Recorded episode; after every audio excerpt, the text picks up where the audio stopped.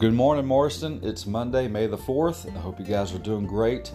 I wanted to touch on a passage from yesterday's message that I didn't really go deep on, um, but I wanted to, to touch on that this morning.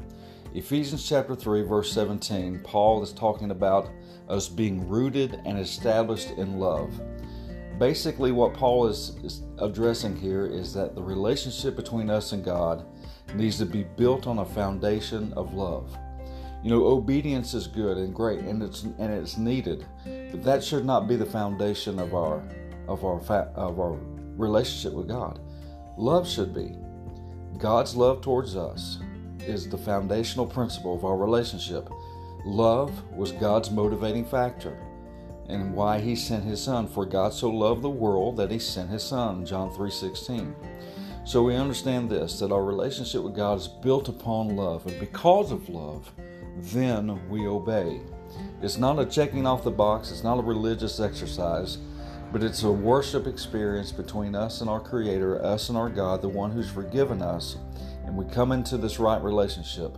So everything we do, every decision we make, every every path we take is built upon the fact that God loves us. So if you've got some sin in your life, and you know, if you're like me, you do, you can bring those things before the Father knowing that He loves us. We don't have to worry about how God feels about us. He's already told us He loves us. So, as we bring those things before Him, our foundation of our relationship is built upon this love relationship God's love for us, our love for Him. And we need to bring those things before a loving Father, knowing that He cares for us, He wants good for us, and He wants our lives to represent His, His character and His nature. So He is perfectly willing and able to forgive us of our sins and cleanse us from those things that so easily entangle us, like fear, regret, greed, all those things, and set us free to live a life rooted and established in love.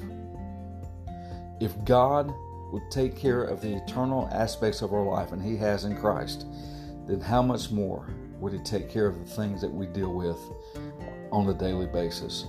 Our, our relationship is a foundation of love. So I want to encourage you with that. No matter what's going on in your life, you can come before a loving Father and He'll embrace you. Confess those sins, repent, humble yourself before the Lord, and He will lift you up. Well, God bless you guys. I hope that encourages you.